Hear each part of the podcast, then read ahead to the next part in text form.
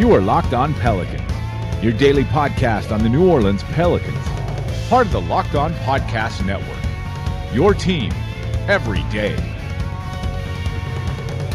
Welcome to another edition of Locked On Pelicans, the daily podcast covering your favorite team, the New Orleans Pelicans, and NBA as a whole, part of the Locked On Podcast Network, your team every day, available on iTunes, Apple Podcasts, Google Podcasts, Stitcher, Spotify, wherever you get your podcasts from. I'm your host, Pelicans Insider, credential member of the media and editor over at LockedOnPelicans.com, Jake Madison, at NOLA Jake on Twitter, here with y'all on this Friday, final podcast of the week and a victorious podcast after the Pelicans are made to sweat a little bit in a 125 119 victory over the Chicago Bulls. Final score not indicative of the overall game. We'll recap this one, including Zion's big night and potential injury to Brandon Ingram that we'll cover as well. We'll then look at the trade deadline that was yesterday. No movement for the Pelicans. That's a good thing, as I've explained, and I'll tell you why yet again. Um, and then we'll touch on some of the bigger moves of the day um, and if they impact the Pelicans. Not as much. Um, and then finally, preview the weekend one game against the Indiana Pacers, a team the Pelicans have already played once this year, looking to get another victory there as they close out the season strong. So let's dive into it all in today's edition of Locked On Pelicans. All right, in Zion Williamson's eighth career game, the Pelicans got a 125 119 victory over the Chicago Bulls. A game where New Orleans led by as many as 27. And then in the final six minutes or so of the game, they decided to go with a bit of a wonky lineup, and the Bulls kind of made a run, but it was largely going to be too little too late. And frankly, they made sure of that by uh, tipping in a missed Jaxson Hayes free throw to ice the game for New Orleans. But overall, this was a just complete victory. There's maybe one negative, and that's Brandon Ingram, and we can lead with that. Having left the game with a right ankle injury, this is while the while the Pelicans were already up a significant amount, and then it was announced that he would not be returning. Andrew Lopez of ESPN uh, tweeted out and said that you know he wanted to go back into the game, but the medical staff said no, so we don't know the severity of the injury. But if he wanted to go back out there, that's got to say something. They're waiting on the swelling to go down before, I don't know, they figure out what to do with it next. So there will be updates on that. Um, probably a safe bet that he may not be playing against the Indiana Pacers, but you never know if he recovers quickly and it turns out it's not a big deal. Maybe we will see him on Saturday. Um, but. Overall, other than that, great performance for New Orleans 125 points.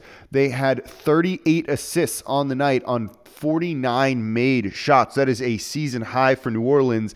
Um, and that is two off of their all time record of 40 set two years ago against the Brooklyn Nets.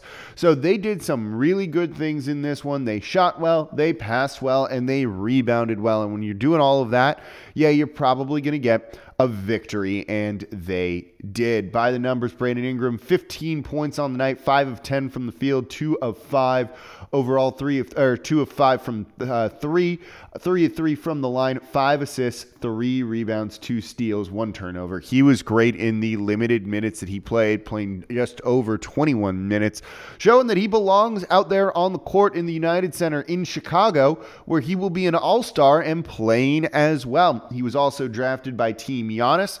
Uh, so he will be will be rooting for them in the uh, NBA All Star Game, which, for the record, worse than Team LeBron. But hey, cool. You got to root for the underdog now. That's a little bit more fun and maybe more important.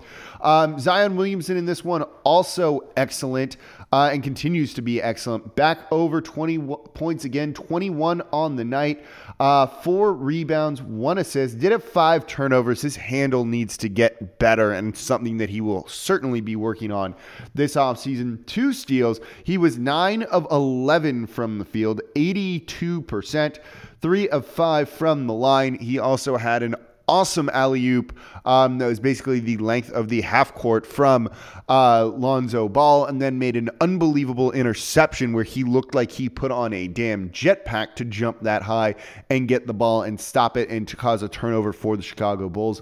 It's good. He also recognizes when he should be very aggressive, and I think that's a big thing. The basketball IQ with him is there, and you can tell. Every time he was matched up on a guard or there was a switch, he would call for the ball. If they got him the ball, he'd try and get that guard up off their feet in the air and then try and put just a move to go around him. Those guys could not defend him whatsoever, um, whether it was using his quickness or just straight up bullying over people with this Chicago Bulls team. Again, 9 for 11, 21 points on the night. Fantastic night for him. Derrick Favors in 20 in 19 minutes of action, 15 rebounds for him, eight points. At times, just a complete monster on the glass on both ends of the floor, um, eliminating any sort of offensive rebounding chances for the Chicago Bulls and putting in a few tip ins. He had three offensive boards in this one to kind of finish possessions for New Orleans. Jrue Holiday was a little bit quiet, but not horrible. Not the best shooting night for him. Four of 11, one of five from deep, but chipped in with five assists, nine points on the night. He just didn't need to do much when the rest of the team was playing like this. Lonzo Ball, nine points for him on three of five shooting, 10 assists, three rebounds. The connection between him and Zion Williamson is absolutely there. Uh, and just the chemistry they have on the court, kind of just being on the same wavelength mentally, it's great to see.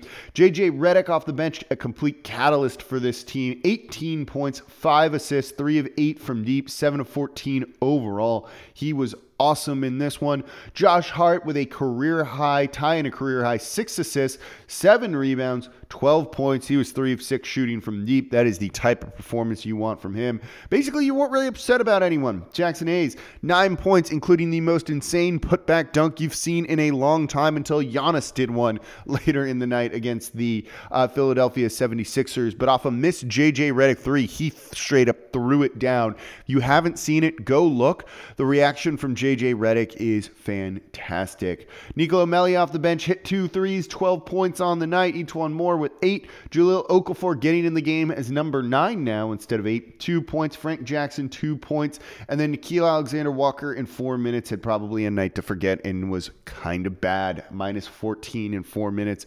That is not easy to do. Basically, New Orleans cruised till they ran a super big lineup at the end of the game with Frank Jackson, Nickeil Alexander Walker in in the backcourt, Nicolo Melli at the three, Jaxson Hayes, and Jahlil Okafor. Weird, funky lineup that didn't work. New Orleans then let uh, the Bulls go on a big run, and that's kind of what got them into it. But overall, no, they were not really in this one. New Orleans basically won by like 30, and we can just say, cool, great win. Let's move on from that an awesome performance from Zion Williamson. So we'll get into the trade deadline in just a minute here. It was kind of a wild finish to it. It was some odd moves and one or two teams that kind of have some sort of measurable impact on the Pelicans involved in things. But before we do that, we talk a lot about physical fitness and jumping and athleticism, but there's another side to basketball that's just as important, and I'm talking about mental fitness. Calm, the number one app for sleep and meditation, is teamed up with LeBron James to help you train your mind. LeBron and Calm know that your mind is like any other muscle in your body, and, and Calm can help you train your brain so you sleep better, have less stress, and perform at your best. For LeBron James, sleep is an important part of his mental fitness routine. And he says, getting good sleep and finding time to rest is one of the most valuable things I can do for my body and mind. And if you head to calm.com slash locked on NBA, you will get 40% off a Calm premium membership. With Calm, you have access to the nature scenes LeBron loves, like rain on leaves, and so much more like sleep sleep stories, and meditations. So for a limited time, our listeners can join LeBron in using Calm with a 40% discount to an annual annual membership at calm.com slash locked on NBA. Unlock content to help you focus, ease stress, and sleep better. Get started at calm.com slash locked on NBA. That's calm.com slash locked on NBA. So the NBA trade deadline was yesterday, and the Pelicans didn't do anything, just like I told you all they probably weren't going to. And I like this. Maybe, maybe there was one mistake in here for New Orleans not trying more actively that we're aware of to trade away Darius Miller and some of those second round picks to bring some salary back. But overall, I'm not upset about this. We just saw this team go out and put up 125 and look great against the Chicago Bulls. I think they want to evaluate and see what they have with this roster and maybe run it back next year because they have played great with Derrick Favors in the lineup, with Zion Williamson in the lineup, and basically since they've been healthy.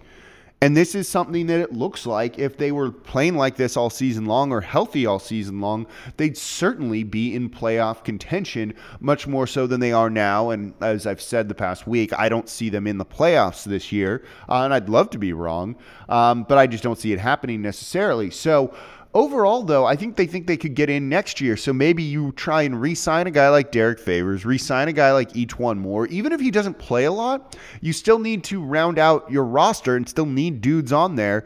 And E'Twaun Moore, for pretty cheap, makes a lot of sense.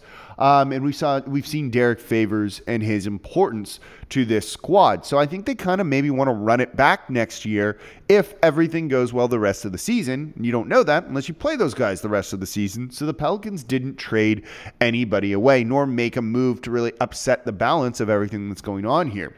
Now, that isn't to say that there weren't teams calling. Jrue Holiday was certainly inquired about. And in fact, I believe Denver was looking to make a run at uh, the Pelicans and Jrue Holiday, uh, but just didn't have the ammunition, the pieces that intrigued New Orleans enough to get a deal done. Um, and not that they were actively looking to deal him anyway. So I don't think any of those talks really went all of that far, but certainly Denver, I think, was very keen and thought they could get a deal done, but it didn't end up happening. So we can kind of see how this team plays out the rest of the way.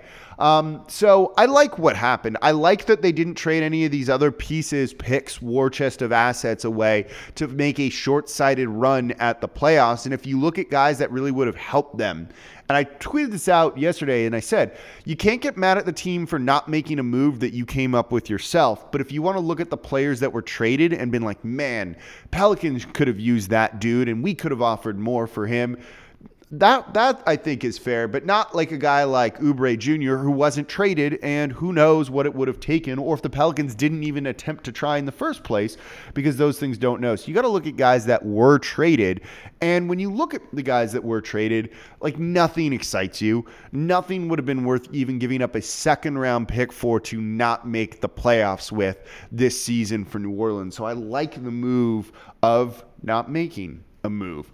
So, some things that do impact New Orleans would be the Cavaliers acquiring Andre Drummond for basically nothing.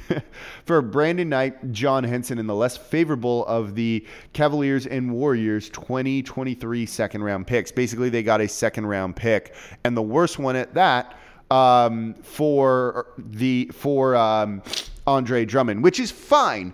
I don't know why the Cavs did this to have the chance of overpaying Andre Drummond, but sure. The Pelicans technically own the Cleveland Cavaliers first round pick this year, so if all of a sudden it falls outside of the top 10, New Orleans gets it. Here's the thing though Andre Drummond is not that good. He, or it's a lot of empty stats. Cleveland has the second worst record in the NBA.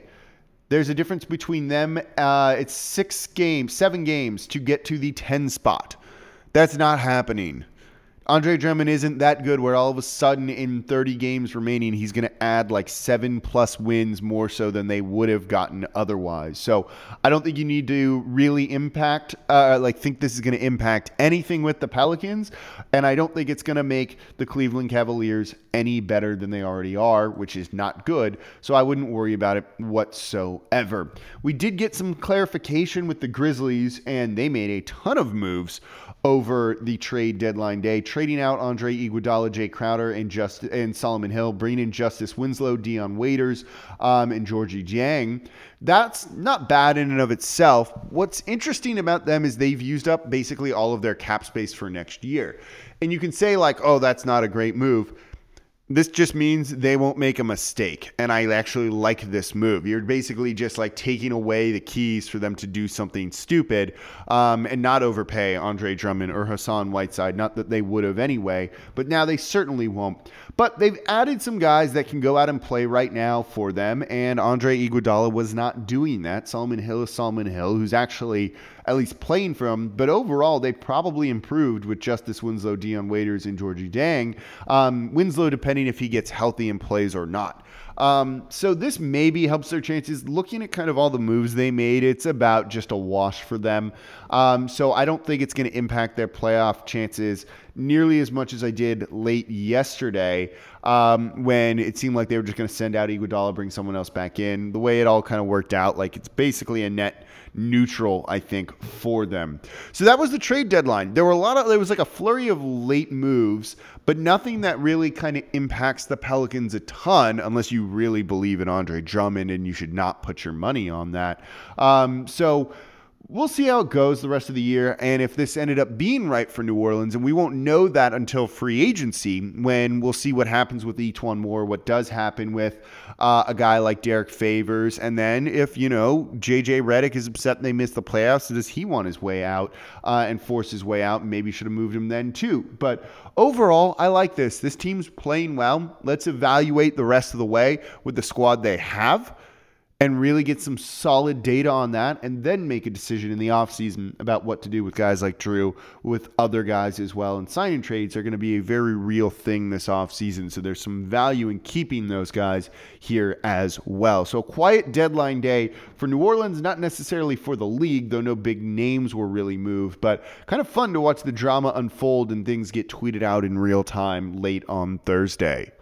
So we'll get to the game over the weekend. And if you've been a listener of this podcast, I'm sure you've heard all of the great advertisers we've got working with Locked On to reach sports fans. But you may not know that Locked On Pelicans is a great way for your local business to reach passionate Pelicans fans just like you. Unlike any other podcast, Locked On gives your company the unique ability to reach local podcast listeners daily, get to become part of their daily habits. And not just any podcast listener, a Locked On podcast listener. If you're company wants to connect with Pelicans fans in a predominantly male audience that's well educated with disposable income, go you guys. You guys are doing well. Then let's put your company right here on this Locked On podcast. Local fans love to support local businesses. Text the word advertising to 33777 or visit lockedonpodcast.com slash advertising and let us know who you are. So, one game over the weekend as the Pelicans stay on the road, travel to Indianapolis to take on the Pacers, a team they beat 120 98 back in late December. Um, a game without Zion Williamson, so now you add him into the mix, and maybe things will go well for New Orleans. In that game, the Pacers shot very, very poorly, under 39% overall, and they shot just 6 of 28, uh, 21.4% from three in that game which basically just doomed them, um, and they couldn't get anything done. Brandon Ingram, that game, awesome. Jrue Holiday, also awesome. You also saw all three Holiday brothers out on the court at the same time, which was pretty cool. Indiana's still a pretty good team, 31 and 25th in the Eastern Conference. Um, they're kind of still middle of the road, though, in terms of offense, having the 15th best offense, 12th best defense, so they're above average there, and they are coached by Nate McMillan, Jamelle McMillan, assistant coach for the Pelicans, dad, so they certainly want to win this one. Again, pretty sound defensively. They limit you taking good shots and they force you to miss uh, as much as they possibly can. Uh, and they're very good at running you off the three point line, not taking a ton of attempts and not shooting particularly well from three. So if New Orleans happens to get hot from there, ooh, that could spell doom for the Indiana Pacers. They're not a great rebounding team um, whatsoever, whether it's offensively or in particular defensively either, uh, ranking in the bottom third of that. So Zion and the rest of these guys really should be able to go get their own misses, put them back in, and get some easy points that way. Offensively, they don't make a ton of mistakes, uh, but they also don't get to the foul line. So if they're not shooting well, they lose. They're one of the top 10 shooting teams. They don't turn the ball over. So this still may be a bit of a tough game for New Orleans to get out and run. So they need to make it count in the half court since you're not necessarily getting all of those easy points. Um, no big moves for them at the trade deadline. Sabonis averaging 18 points, 12 point six rebounds per game. He has been very, very good for them. TJ Warren, 18 points, four rebounds for him as well. He's shooting 38% from deep. Malcolm Brogdon, another new addition in addition to TJ Warren, 17 points per game, seven assists. Uh, he's been awesome as well. He's a very, very good player, too, and I'm a big fan of his. And now they have Victor Oladipo, just four games back for him, so they're easing him into everything, averaging only 23 minutes per game, but 10 points per game, and we know kind of what he's capable of doing. Um, but he's been coming off the bench, so he has a start. Uh, so he's kind of getting into the swing of everything. The shooting hasn't been great. Um, and hopefully, I guess, in this game, he'll be a little bit rusty. As for the Holiday brothers, Aaron Holiday averaging 10 points per game, three and a half assists. Justin Holiday, eight, uh, eight and a half points per game and three rebounds. You'll likely see them all out there on the court again, too, which is pretty cool to see. New Orleans matches up fairly well here. They've got the size in the front court at times that can really make them pay for those minutes where Sabonis isn't out there. Miles Turner, uh, who's been pretty good for them this season, is having a bit of a down year, still just 12 points per game, six rebounds. So I like New Orleans up front with Derrick Favors and Zion Williamson, but it still should be fun, and we'll see how Zion does and what will be his ninth NBA game now. We're almost at double digits. Can't wait to watch it. So thank you all for listening. That's going to do it for this week of podcasts here on Locked On Pelicans. As always, I'm your host, Jake Madison, at NOLA Jake on Twitter. Enjoy the game Saturday, and I'll be back with you all on Monday to recap it. I got some topics next week we need to cover as we head towards the All Star game.